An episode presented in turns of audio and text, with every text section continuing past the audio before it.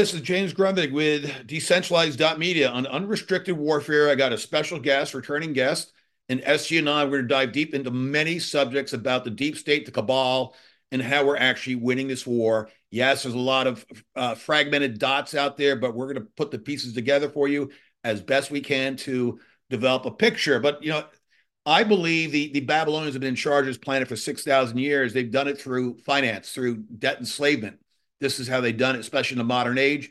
And there's no greater person to die, in my opinion, than, than Rothschild, Jacob Rothschild in particular, whose family was what? They they they basically created Israel out of, out of thin air, right? Through the Balfour Declaration. And what else? What else did they actually do? Oh, I know. They got everybody involved in what? Finance, the Federal Reserve. That is how they controlled us through the United States. The Federal Reserve in Israel. Those two things, synagogue of Satan, understand who we're fighting. It's not what you think it is. Video one.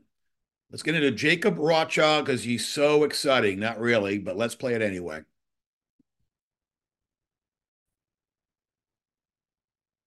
I think the phenomenal change that's come about in the last two, three years is there probably isn't a child over the age of six that isn't deeply concerned about climate change.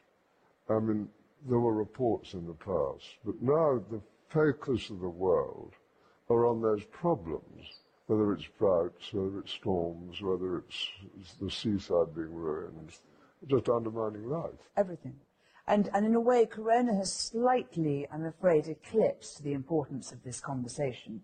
No one's saying Corona isn't incredibly devastating, but actually we do need to think long term about the planet. Yeah, and it's a distraction, well, more than a distraction, it's a tragedy, but uh, it does have that knock on effect. Distraction, distraction, distraction. Yes, it's a distraction. SG, welcome to the show. What do you think about that one minute clip? They talked about climate change and Corona being a distraction. Well, you know, it's it's no you know strange thing to me to hear you know messages like this coming from the worldwide transnational elite, especially in 2019, 2020, after several years of a Trump president presidency, after President Trump had already coordinated the bankruptcy right of the United States corporation government with the Queen um, and it is worth noting, just as we set the context for the answer to your question just a moment ago, there, you know, Dr. Jan Halper Hayes is a, a pretty loud voice in the community now as far as the you know financial transition that was initiated under President Trump and the executive orders and how they tie into that. And she pointed out something that was absolutely fascinating on a call um, at, at one point in time, and I, I was very intrigued by it. And it was very astute. And she said to you know, go back and look at the clip where President Trump and QE2 were walking along, and the media, of course, went ape about President Trump walking in front of the Queen and things like that. But if you actually look at that clip and you watch that clip, that was a coordinated choreography. It was it was absolutely on purpose, and the Queen actually motioned him forward with yep. her left hand in a very subtle way. Um, sort of saying, You have the floor, Mr. President, you know, because we've now concluded these negotiations in their preliminary sense. So, understanding that basis, then we have to really look at the communications that come from other individuals of the global worldwide cabal at the very, very high level. So, like the Rothschild dynasty, anyone bearing the name of Pacer, things like that, right? And so Rothschild comes out and he says literally that COVID is a distraction. But they don't they only define it as a distraction from climate change. Well, what is this climate change really? Climate change is sort of the catch-all term, the umbrella term applied to Agenda 2030 and a transformation of this entire world from a humanity focused and nature focused planet into one of this sort of sadistic transhumanistic AI, you know, post world apocalypse that these individuals have been planning for a very long time. So if COVID is a distraction from that event, that must mean that there is more to play at COVID, right? There's more to play with this COVID idea. It is not what it seems. And we can, and of course, we know that very good scientists have confirmed that it's never been isolated. Uh, for all we know, the virus itself may not actually exist. Excuse me. A great deal of the narrative that we've been experiencing in and around COVID 19 and all of the SARS CoV data um, is, is just that. It's primarily data. We don't have good uh, organic isolations of these of these um, this virus and, and different component parts of this virus. So it's worth noting that that in itself could even be a ruse in some regards. It's my own personal opinion based on the um, initiation of devolution of government here in the United States of America in response to the COVID 19 pandemic launched upon the world, that we've seen a number of extraordinarily high level uh, military operations carried out literally in plain sight under the guise of COVID 19. Um, people will remember the Boot Club, right? And individuals who have tested positive or negative for COVID 19. Individuals who were very explicit when they came out and said that they tested positive for COVID 19, but they, they, but that they would be recovering uh, at home, at home versus uh, recovering in hospital. And so these prepositional phrases attached into these communiques that come out from the likes of Gaga, from the likes of Tom Hanks, from the likes of you know President Trump and Melania in October, I believe it was, of 2020 or September of 2020. You know, all of these different um, uh, messages are, I think, much more evident of a broader situation that's been going on. And indeed, a great deal of individuals diagnosed with COVID 19 have never been heard from again. Um, we have good examples to show that plenty of them. And Secretary of Defense Austin let me interject, uh, you know, disappeared in the beginning of the year. And no one knew where he was. And Biden didn't know where he was. Well, Joe Biden doesn't know where he is anyway, but that's besides the point. But he he went out for two weeks and came back miraculously. Ended up in the hospital. He's back out. He went back in, and, and now he's back out again. It's just like been very bizarre. It's all COVID related or something.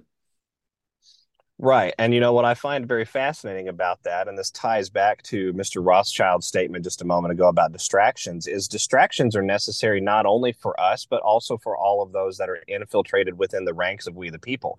We yep. cannot let those individuals that are monitoring the various information systems and channels that they've always had access to to derail an irregular operation that has become so that has been so successful i should say becomes not the right word but has been so successful in these last few years moving forward. And so a way to do that is to provide multiple reports of different hospitalizations or individuals leaving public society and then coming back out into public society. I find it fascinating that you know uh, defense secretary austin went into the hospital for the first time on the 22nd of december of last year, which was less than 48 hours after a, a halfway around the world trip that he had taken uh, to the George H.W. Bush carrier group in the Eastern Mediterranean. I truly do believe, in some regards, James, that what occurred there was a meeting or some sort of a discussion uh, about how Austin could play a part in the military alliance and save his own skin. In other words, this is a guy I think that had more uh, to give to the patriotic actors. And when faced with his own life and limb up against, you know, a continuity of government operation and all sorts of treason and seditious conspiracy charges, probably decided to go uh, the more legacy preservation route, right? Understanding that if the game Play is cooked, ball. the game is cooked. Exactly.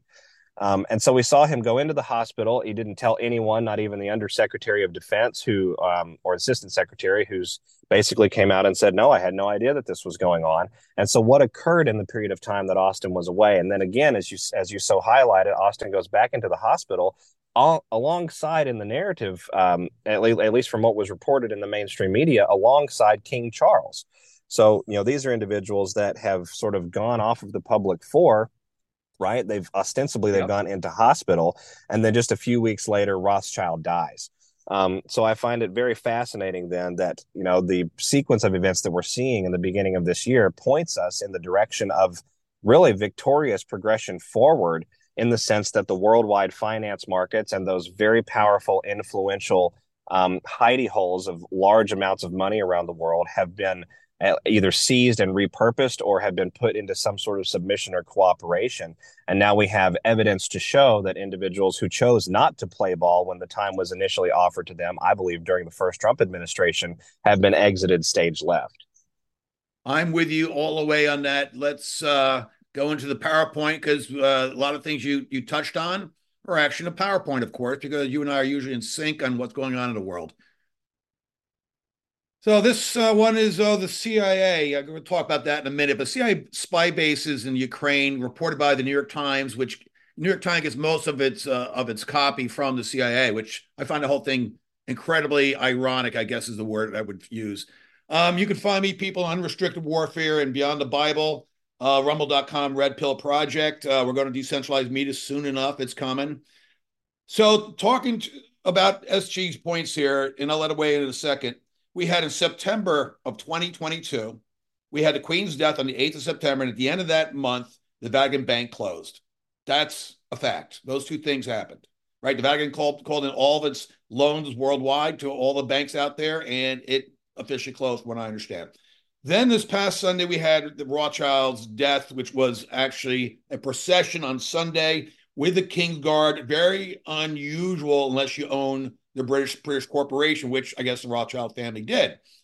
And you had the the Union Jack or the the Royal Guard flag or whatever it is under a black uh, canvas or cloth to to to basically honor the death of Lord, his Lord, not mine, uh, Rothschild, and he's gone.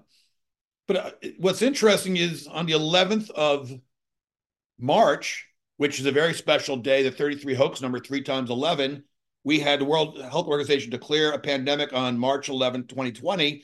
Now staring at the Federal Reserve basically not being the Federal Reserve anymore. It's only there now for a super liquidity, uh, you know, not, not for liquidity anymore, but actually backstopping, you know, banks that are in hyper distress, which is all happening.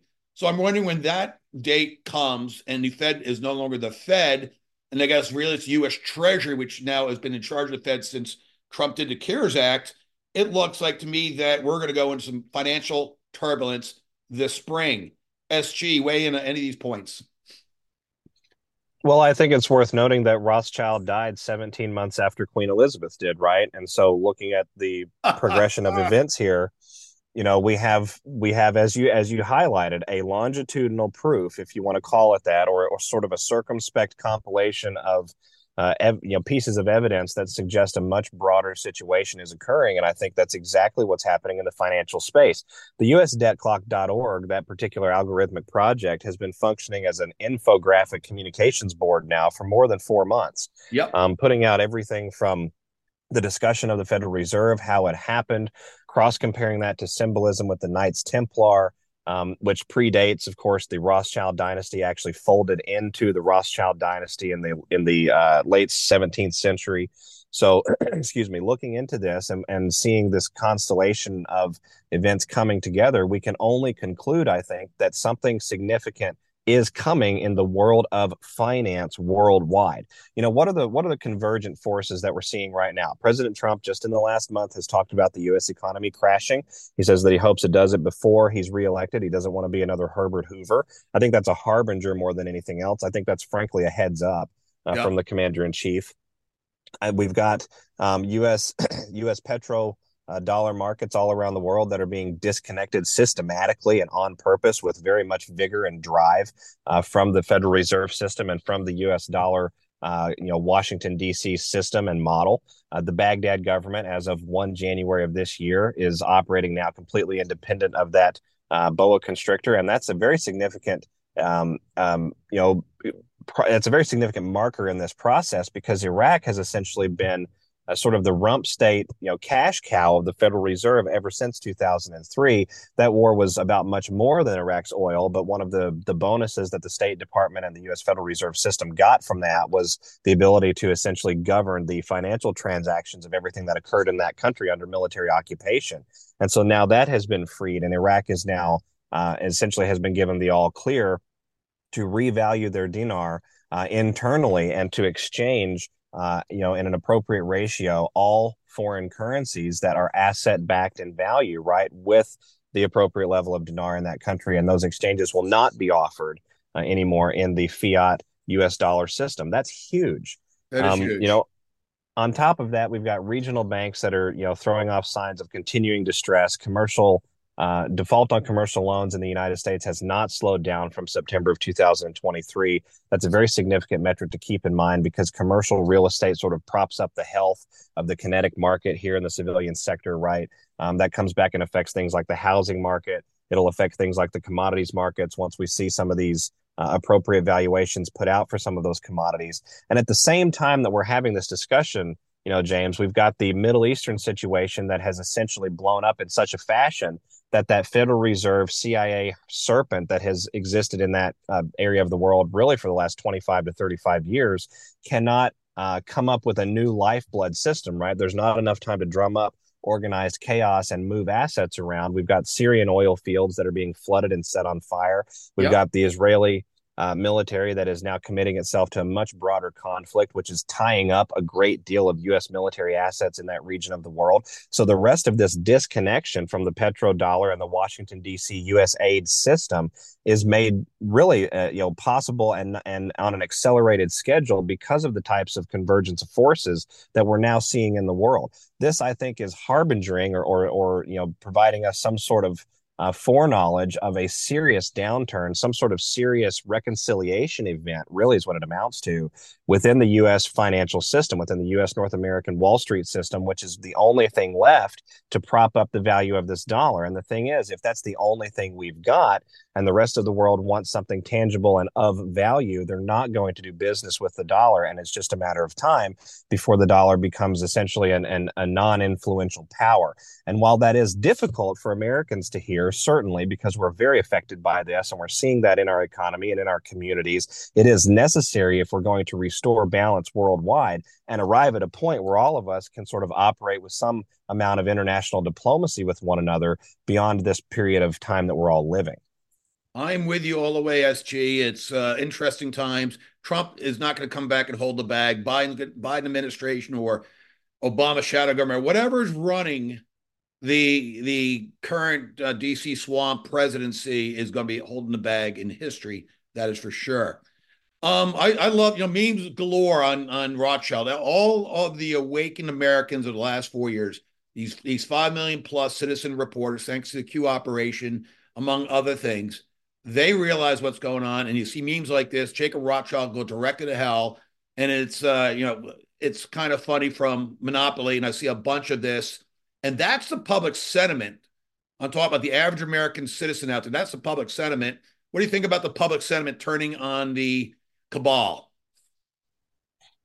The public sentiment turning is is a crucial component of this operation, right? Because that is it, within that process therein lies the shedding of the mind control. That is the gateway to what I believe to be the great spiritual return, the great realization of humanity as to who we really are.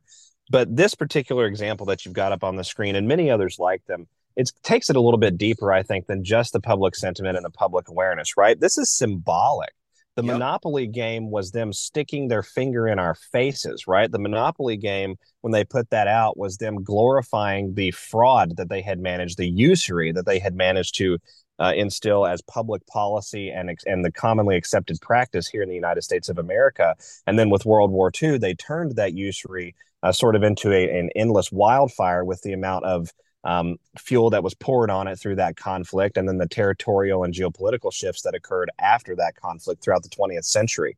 So to take their symbolism, which is exactly what the monopoly game represented. It's, it's exactly what's on our U.S. dollar. It's it's on our twenty dollar bill. It's on our one dollar bill. It's on our hundred dollar bill. To take these types of symbolisms and literally point them back at them as they are exiting themselves out the door in a fashion that we can clearly see um, is against a backdrop of a loss of control of some kind in that very, very important sector.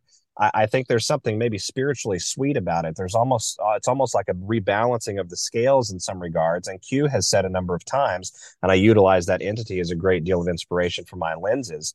Uh, Q has said a number of times that symbolism is their downfall, not only because we can read their symbols, not only because we can find them now everywhere because they have been that pompous and arrogant that they've put it all over everything that they've ever done, yep. but also because there is power, I think, in a symbolic justice. There's power in a ceremonial uh, a disposal of of you know justice and reconciliation and rebalancing that has to happen here in the world. And things like this meme are just tiny little microcosmic examples of that process being in full force. I'm with you on that. Uh, very well said. So going back to Rothschild, here we go. Last week on the uh, we have Insider Tracker. She discovered that the Walton family, which owns Walmart, sold off $4.5 billion that the three siblings, Jim, Alice, and Rob, each sold 1.5 billion in trades. But that was also, you, you can couple that now with Jeff Bezos selling $8.5 billion stake uh, in Amazon last week. Uh, Mark Zuckerberg selling 500 million about uh, of Facebook slash Meta. And then you had J- uh, Jamie Dimon from JP Morgan uh, Chase selling off $182 million. You had all this happening right before Rothschild died, or maybe the day he died, because Rothschild likely died on last Friday. So I'm finding this all like I definitely consider this inciting trading because they know with, with Rothschild dying and the Federal Reserve, like it's a public information. You go find a press release on March 11th. Just go to Federal Reserve uh, website, you'll find it. Um, I, I really think they they know that the market's going to crash and crash soon. That's just my opinion. What are your thoughts on this kind of uh, all these dots like lining themselves up? You know, my thoughts on that, I think, are that your extrapolation from the behavior is exactly right because we have to ask ourselves why would they do this and why now and the with and with the the events that transpired immediately after and immediately before this right um, this this situation of, of Rothschild dying. And remember two days before Rothschild died President Trump put out dog comps. So we knew that something was going to happen. It was put out on Instagram just about 36 hours prior to Friday's announcement. Yeah so and then the the um, you know very large financial behemoths that would have sort of a heads up about major market shifts or moves, major things that are going to impact worldwide finance, are sort of dumping their involvement at a, at an asset level because now perhaps they're seeing them as a liability, or or it's perhaps better to try and gain something from them now as opposed to the near future. I think this is again a harbinger, right? They're telling us what is going on without telling us. Their actions act as their as their as their words. Their actions act as as what we would expect people to say and and and do. And and so when we're reading that particular you know field, it's worth highlighting that their actions are very very important. But it's also the spirit of how they're offered. And remember, they sold uh, 4.5 billion, right? 45. They sold 4.5 billion dollars worth of Walmart catch. stock yeah. Um, because a great deal of these companies had much of their assets seized uh, with the election fraud and the various uh, treasonous actions that were taken post Trump's executive orders in early spring of 2020, in accordance with the various um, executive orders that Trump had put out pertaining to behavior at the worldwide level, right? Election fraud within the United States by foreign actors, serious human rights abuses connected back to organizations and any entities, agents, and officers of those organizations. So, a great deal of the money that we're seeing now being sold off is, I think, being uh, given a justification for re-injection, or excuse me, for for removal from the from the old system and re-injection into the new system. And there is a new system of some sort coming um, and there's a great deal of debate about that, right? About how that may look. But what is categorically sure is that a new system of some sort is coming because we have multiple reports, hundreds of reports from bank tellers all around the United States in the last two years, taking new training on new programs and new software systems that they have distinctly described as not being directly interfaced with Swift. That's that's absolutely correct. Now I don't have a slide for this, but I'll, I'll, re- I'll read another breaking news uh, yesterday afternoon from Finance Lot or Finance Lancelot. He reports that Nancy Pelosi opened a $1.25 million call position in Palo Alto Networks, which provides cybersecurity solutions worldwide. What does she know? What does Nancy Pelosi know that we don't as far as a cyber attack? That probably ties into the subsea cables, which you're going to blame on a cyber attack, or it, you're going to blame on the Houthis or whatever. Uh, you know, it all kind of ties together. So, what is why is Nancy Pelosi getting involved now and and and, and making a bet on cybersecurity? You know, quite frankly, I think it's to tarnish her reputation and her legacy because the Pelosi we see right now is not the original Pelosi. And so whoever has access to these, you know, fictional yep. funds that may come from these trades is not even the legal accessor to those funds, you know, in general.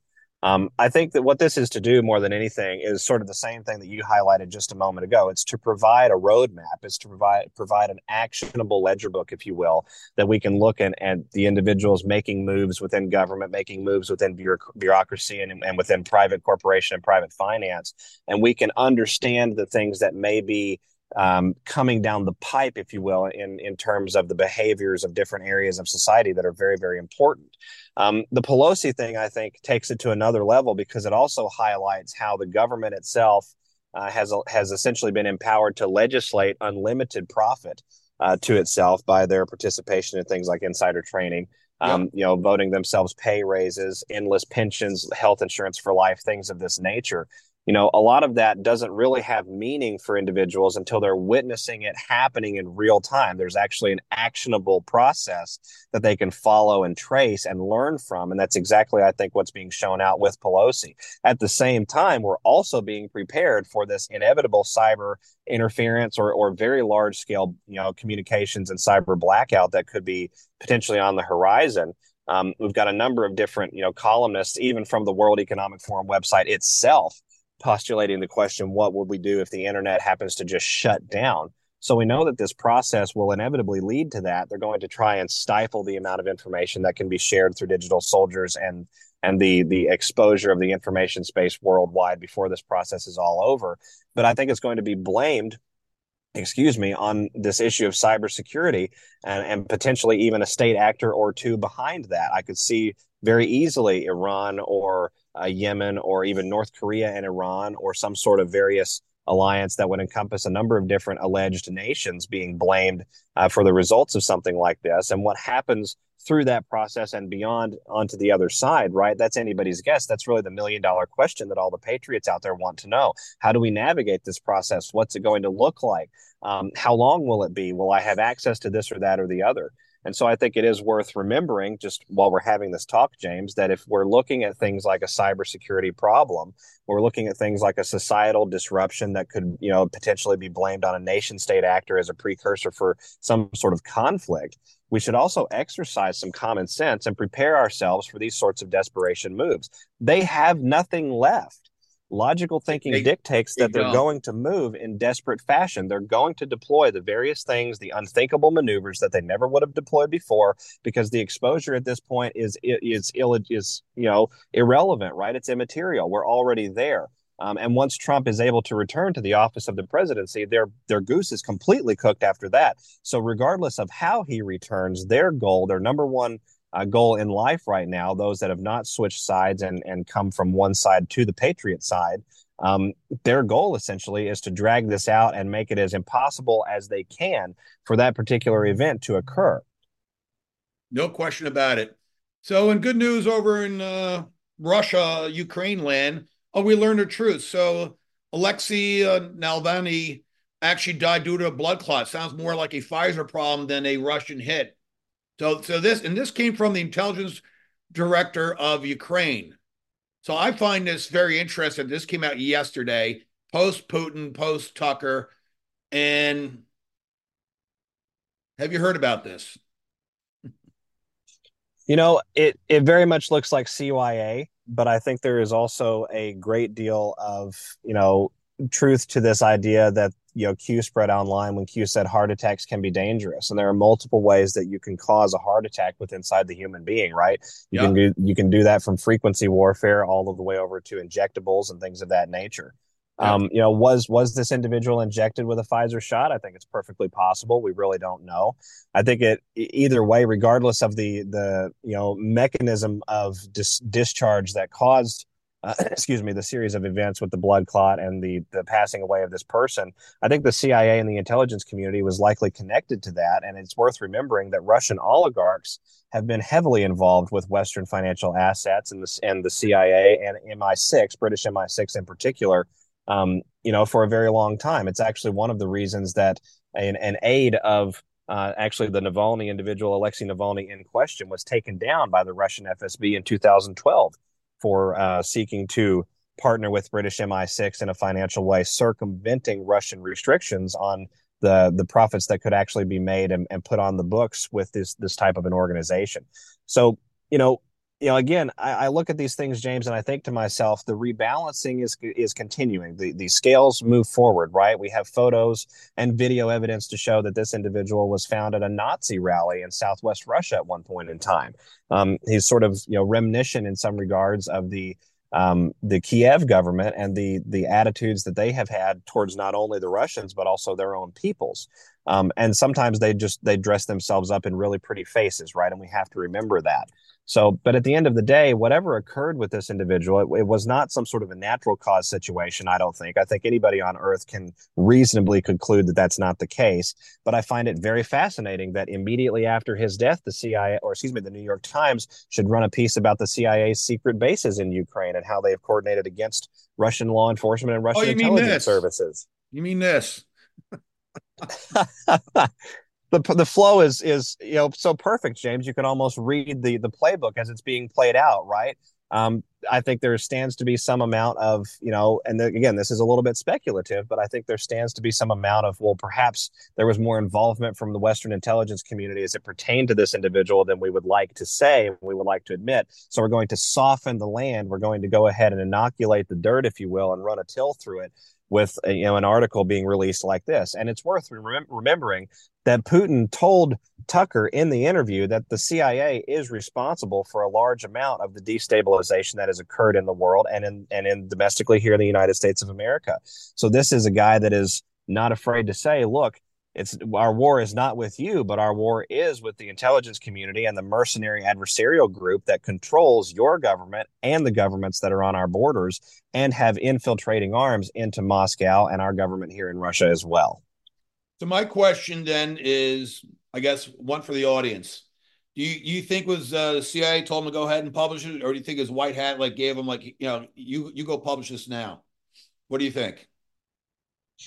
You know, quite frankly, I think that we have some patriotic actors that have been planted within the CIA intelligence community, and I think it's possible the leak was generated from them. But it it reeks of a good guy operation regardless of where it happened to come from, because the timing is simply too perfect. It's immediately after, just you know, by about a week, a week and a half after Navalny's death was is first reported, and all of the you know media talking heads go absolutely nuts doing their blame Russia thing, and yep. then we've got this released, and then you know on the heels of this, or or right around the same time as this, we've got the uh, admission, if you will, from the head of intelligence from the Ukrainian directorate that, oh, as a matter of fact, the Russian authorities did tell the truth. Never mind, nothing to see here. Um, so it, it very much looks like a drag out and exposure operation in some regards. And I think it also is standing to make the point to the world that Ukraine and those intelligence communities and those NATO powers and those Western backers, if you will, uh, of Ukraine, what we would call, you know, the the elitist complex in the NATO West, you know, entirely to include Europe and North America, they're not the good guys here. Um, we, the people in all nation states everywhere, are sort of the good guys, right? But we have a situation where a number of different governments and a, and a major amount of the military forces of different arenas have been co opted and, and really sort of, you know, placed into some um, um, neutered state of, of ability to control and govern things in response to actions taken by the intelligence community. And the CIA and the Israeli Mossad are two major, major organizations, with British MI6 coming in third, um, for that particular process of control to be sort of executed around the world. I'm with you on that. Let's go to the last slide, which is uh, you, where people can find you. We got Truth Social, real SG Anon. That correct? Yes, Truth Social, real SG Anon with a red check mark and the rumble.com slash user slash Q News Patriot. And that can also be found authentically now on X, formerly Twitter. Uh, the handle is the T H E Q News Patriot. The username is SG Anon and it has a blue check. Excellent. That is great news. So, you know, you and I, before we started this show, talked a little bit about FEMA because a decade ago, people thought I was I was insane when I was talking about Agenda 2030, and the plan was to take the resistors and the truthers and put us patriots after they confiscate and steal all our guns is to round us all up and put us in FEMA camps. And the other part of FEMA camps is the empty big box stores. Walmart closing 23 of them last week to go along with the uh, sell of, of $4.5 billion in stock. Um, it's it's all interesting. You have all these empty big box stores. You have these FEMA camps, and they were supposed to be used against us. This was always the plan.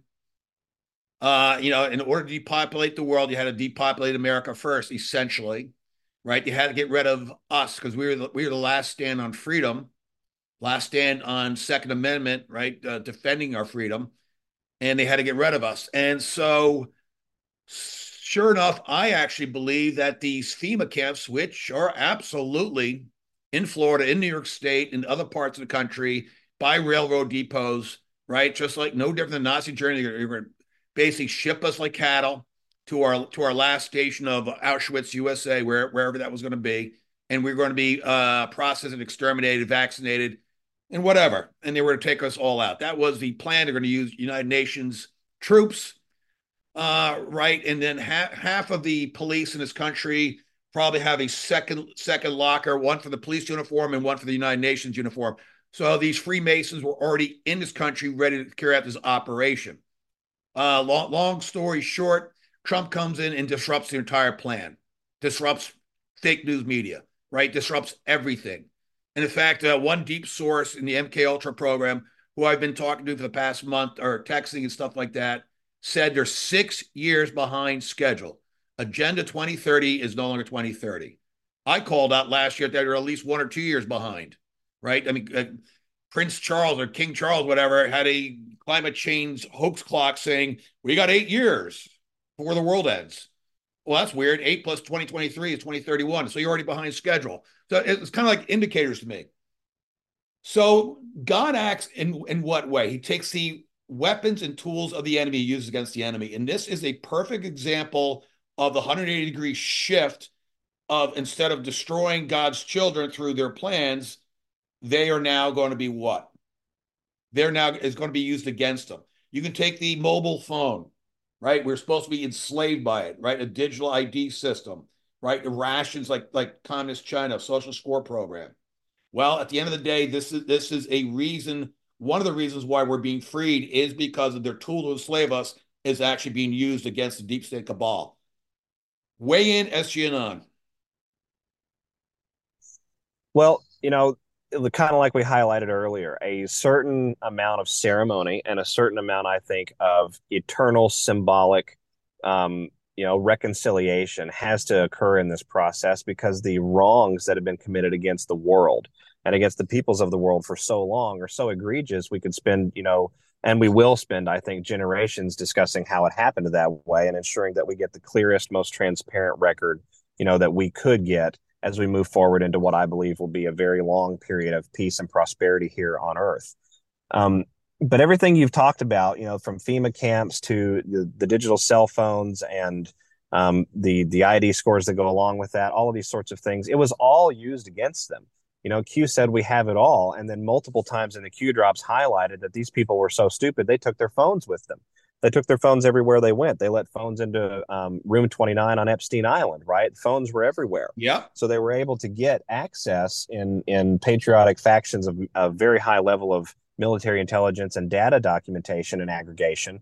They were able to gain access to essentially what I think to be a much more expanded version of the same types of things that Julian Assange was able to gain access to, which was one of the reasons he's one of the most hated individuals on earth, because he bypassed all of the obfuscation programs and actually got to the raw data. Uh, he got the raw servers, he got the raw reports from various, you know, uh, image boards and image hosting servers, right? And so this made him public enemy essentially number one and for every government on earth. Whistleblowers for sure. Right. Absolute. Absolutely.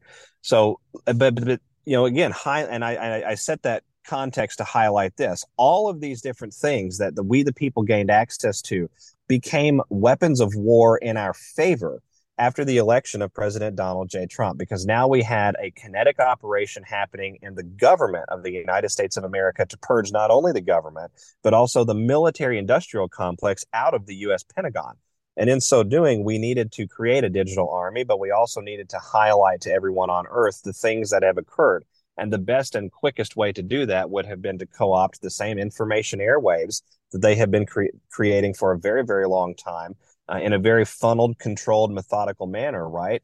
Um, to sort of take those over in the fashions that we could, in the ways that we could, uh, violate that MK Ultra programming, therefore causing curiosity, and then igniting this great awakening process, which leads to what? It leads to the exposure of all criminality. It leads to the exposure of nefariousness in all levels of government. It leads to exposure of all of the wrongdoing that has occurred, even right down to the community level, you know, community level and, and arena, because you have citizen journalists that are called to do things like transnational geopolitics, and you have citizen journalists that are called to do things like take their smartphone down to the local town hall meeting and report report on what's going there. And yep. so they literally cannot hide. There's nowhere left for them to hide. The very devices that they stuck in our pockets to control our every move and eventually to control our own brains through the transhumanistic AI merging of man and machine have now been made to be the agents of their very extinction. They're the agents of the loss of their control, the loss of their lineage, the loss of their power, the loss of their um, posterity, and certainly the loss of their immortality in the sense that they've always been glorified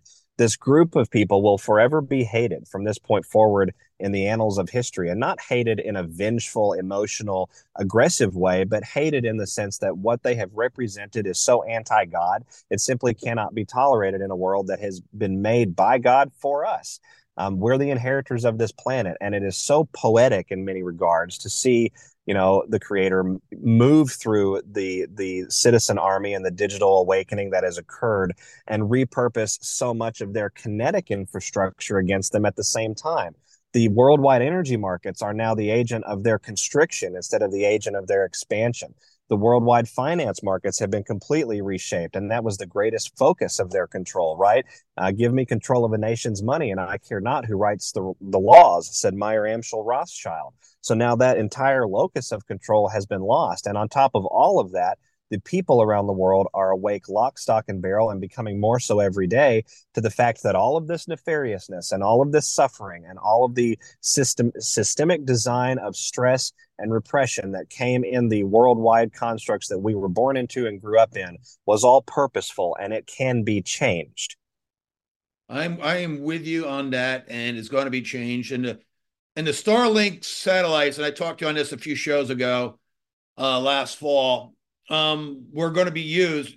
They're not communication satellites; they're financial satellites. So it's showing us that the they were going to control us through these satellites out there, two hundred fifty thousand of them, and that ninety percent of them were for finance. Right, the entire financial system was going to be up there. That's how they're going to slave us. But now that system is going to free us to the point of QFS or what version of that comes out, bypassing the SWIFT system, like you said. Go ahead. Well, and what is what is sort of keeping with the theme from a moment ago about symbolic and poetically, you know, just and important is that the new system, our new way of value exchange here in the world, which is at the basis of most of our interaction as human beings, right? Offering a product or a service to one another to add value to one another's experience and learn and grow from that, right? I think that's a good summary of how we are here in the world.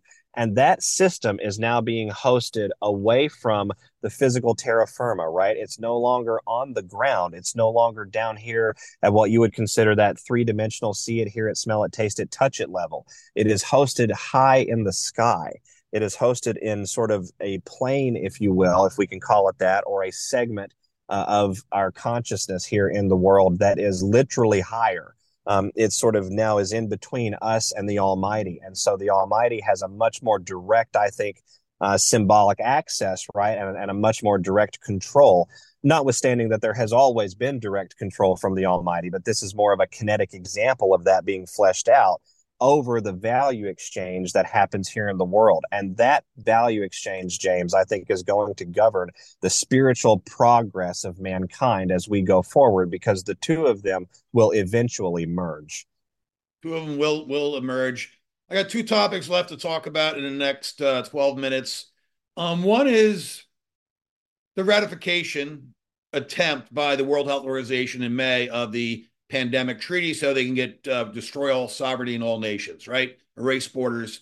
You know, they, they want borders at their elites' houses and their offices and parliament and keep the farmers out, but they don't want borders for, for nations and they don't want borders for individual sovereignty.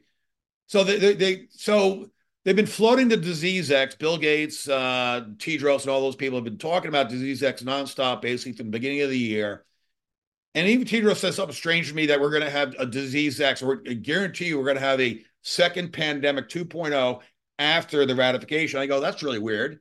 I mean, if they if you're going to convince me as the signatory of a nation to sign a pandemic treaty, wouldn't you want the disease X before? So I get scared, and the people and my politicians pressure me to sign it instead of after. I mean, or or am I just overthinking this, SG? Pardon me, the audio cut there for just a second. Um, in answer to the question, I don't think that you're overthinking it in any form or fashion. I think that this is literally being set up as the noose by which the, the WHO will hang itself for world history, quite frankly. Um, we yeah, and, and, it's worth remembering that in the 118th Congress, we had a House Resolution 3832, which is titled the Disease X Act of 2023, that was introduced June the 5th of 2023, and it was referred to the Subcommittee on Health, um, and that's been the latest action that we've seen uh, from it so far. So it's stuck in committee, but it is still there. Um, it's sort of you know like a a a um, like a bullet waiting in the chamber, if we could use the terminology, right? Something preparing to be pulled out um, at such a time as needed. And so the WHO, um, everyone has spent the last three to four years, eh, really in a significant sense, much, much of us before that, but really the mass population over the last three to four years, very much interested in the activities of the WHO and where those activities intersect with private corporations, think big pharma, uh, and the military intelligence and industrial complex. So think the NSA in some regards, various military intelligence agencies, certainly the Defense Threat Reduction Agency and others, and how they intertwine and intersect. And so the WHO is sort of the public facing um, glob, if we want to call it that, that directs policy, protocol, and activities that are made possible by the other other entities that we just described a moment ago. So, with this pandemic preparedness and response treaty, if we look at it in an irregular warfare style lens and we step back a moment and appreciate that, yes, it represents something that's terrifying. Yes, we could talk about that all day long but focusing on the irregular warfare aspect, what might be gained from something like that being moved through the bureaucracy here in the United States of America?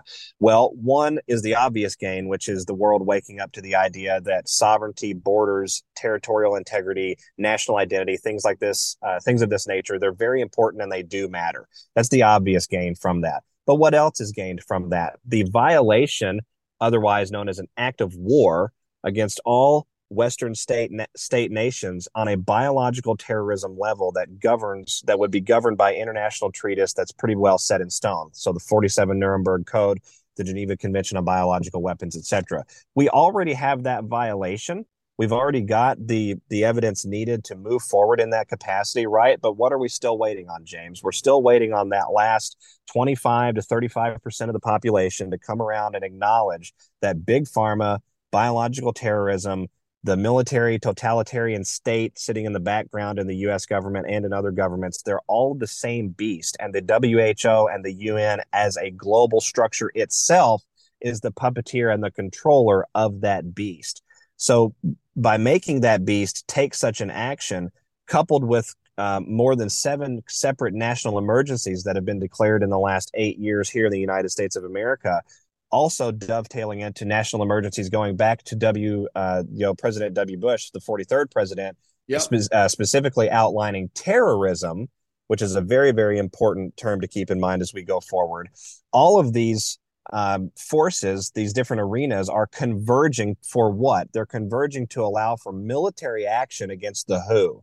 They're converging for military action against the UN and various UN agencies that have made things like the border invasion possible, the child trafficking out of Gaza, you know, possible, the various humanitarian catastrophes in Ukraine going back 25 plus years now, all of those made possible by the UN and the financiers of the UN, right? The WHO and the bioterrorism worldwide made possible by the UN. So this will engage, and I think this will be one of several uh, irons in the fire, actually, that will all ignite at once and will engage the lawful justification for the use of military force against ostensibly what amounts to a transnational civilian corporate entity. It's not a militarized force in name, but it will be named as a militarized combatant in these in these uh, proceedings and processes as we go forward. And frankly, James, I think some of that will actually be administered by Commander in Chief Trump after he's back in office. Once he's back in office, this this war doesn't end, right? We move into the next phase, which is to get much more kinetic, much more overt, much more real with this deep state structure worldwide and forcibly put to justice the the systems and the institutions and the entities and those in charge of them for the things that they have done to humanity. I am with you. And for the audience in particular, pull out your Bible, go to Isaiah 18. God told his people uh, the, the borders to create uh, the state they would live in back in the day. So if you don't think borders matter, God, God has directed directed his people a long time ago in Isaiah 18. Go read it. Very, very specific borders, very, very specific locations, not an accident. Um, and we're we're going back to sovereignty, that is for sure. Six minutes left, SG. Let's talk about you had a thesis two or three months ago, and I loved it. That we got the uh, Parisian uh, Summer Olympics coming in, in France, and that perhaps we're going to have a repeat of the Black plague in the 13th centuries but it's not going to be the germs that bounce off rats and people. It's going to be what? Well, the supposition, the, the active theory that I'm working with on this is that disease X will probably be Marburg virus. Uh, the Department of Health and Human Services has already spent more than uh, $5 million in preparation for Marburg virus. FEMA has an, issued guidance related to Marburg virus. The WHO in the last two years has issued at least three separate press releases regarding the prevalence of Marburg virus by name. Um, so, you know, this is this seems to be, you know, a preparation, I think. And it's worth, you know, noting just on, off on a quick side tangent, James, that the word Marburg, if you flip the M upside down, you actually get Warburg, Paul Warburg, um, the banker from the early 20th century. So Thanks, sir. it would be very appropriate, I think, uh, considering the activities of the worldwide banking clan, right? The worldwide elitist banking cabal and what they've done to make possible things like bioterrorism, which is the topic of this, you know, hypothetical. And so the Summer Olympics in France, you know, France has always been um, one of those, you know, stalwart strongholds against uh, Kabbalist influence, uh, with the exception of the last maybe you know, four or five hundred years. The Gauls were infiltrated uh, very early on, but they were they were very against the what they called the um, uh, the Jewish plague, and I and I say that you know referencing the the thirteen the activities of the thirteen forties. That's not to label a group or, or to identify a group with for any responsibility, but you know there was a very strong contingent of we the people in those days that recognized that things were not as they seem, and that's one of the reasons the French Revolution was so brutal and so oppressive against the French we the people, the population of we the people, because uh, there was a certain amount of an axe to grind that had been a multi hundred year axe uh, going back with this cabal. So what I you know what I find fascinating is that history seems to repeat, right? And Ecclesiastes tells us that there's nothing new under the sun. And we've seen reports that some sort of quote pandemic event or some sort of super spreader contagion is going to emerge in the Western world. Um, it makes a lot of sense given the um, um, Summer Olympics that are coming up this year, which is going to have essentially every nation on earth in Paris, France, right? On top of the fact that China uh, was the last you know nation to be responsible for the spread of uh, pathogens that actually weren't even really originally designed and built in China, but they were launched off from that point. And yeah. there's been a significant amount of diplomatic cooperation between Beijing and and Paris with Emmanuel Macron's government. Uh, so this could very well be, you know, the setup for something like this. And Marburg happens to be a virus that is spread uh, through contact with bodily fluids. So you would need an aqueous medium you would need some sort of aquatic environment or some sort of water-based medium environment to spread this type of of you know virus from person to person. It wouldn't be in its traditional sense anyway. It wouldn't be aerosolized except through extremely large droplets. I mean, someone would have to cough on your face, right, for you to be able to transmit it in that particular way. But if you stuck everyone in water Olympics, you would have a very great uh, pathway for super spreader for for some sort of very large contagion event that could be blamed right, as the justification for some sort of actions to come as a result of that. Now, again, you know, this is a bit, you know, hypothetical in some regards because I'm drawing inspiration from patterns that have previously happened. Um, there were, you know, rats that were actually came on board cargo ships that sailed from the uh, Jewish Levant back in those days, and it really wasn't the Jewish Levant; it was the the more Aramaic, the Arabia, uh, the Arabic, uh, Arabic Levant, excuse me. Um, but they had come in through the south of France, and they were responsible uh, for the spread of Black Plague in the 1340s in the south of France. We have reports from that, and then reports all over Europe uh, for about two years from various journal entries, historic records, you know, things that have been preserved as written matters of, of public law and public adjudication. Um, pardon me, I lost you there. Can you hear me? Yeah, I, I can hear you. Keep going. All right, uh, public law and public adjudication. You know, these records have showed us uh, that back in the 1340s there was widespread certainty it wasn't suspicious suspicion it was certainty that water wells and food sources particularly crop fields were being seeded with bubonic plague infested rodents uh, by the, the local authorities in those days so in other words we had a biological terrorism style event happening uh, you know, relative to the the technological position and the the knowledge base of the populations of we the people in the world at that time. And it would make a lot of sense that we would see a repeat of that um, on their way out the door, right? This is the this is the same group of power hungry, bloodthirsty warlords that have you know run worldwide finance, worldwide government, worldwide commerce, uh, to include things like healthcare and churches and things of that nature for a very long time, think, thinking at the very top, right? Not at your diocese level, but at the very, very top. And so if they're on their way out the door, symbolic, um, you know, uh, shattering the windows, if you will, trying to bring, you know, trying to do damage to the house on the way out would make a lot of sense. And this is a playbook that they've deployed at least one time in the past with extraordinary success. Uh, the bubonic plague of, you know, that came from France and, and, and Italy and spread into Central and Northern Europe and down into the Spanish Peninsula that killed more than two thirds of the entire population of the continent. It was a very, very successful playbook that was run in the past.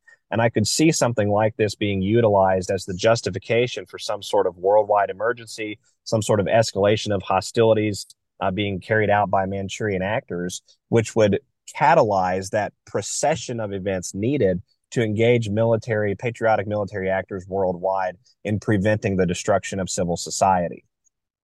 I am with you on that. Is a very interesting hypothesis. It's very possible, right? There's no there's no organic pandemics. Uh, we're learn we're learning that it's all man-made driven, cabal driven, and this makes a ton of sense. SG, thank you very much for your time today. We'll bring you on in the near future as this incredible story of the new world history unfolds. Thank you. Thank you for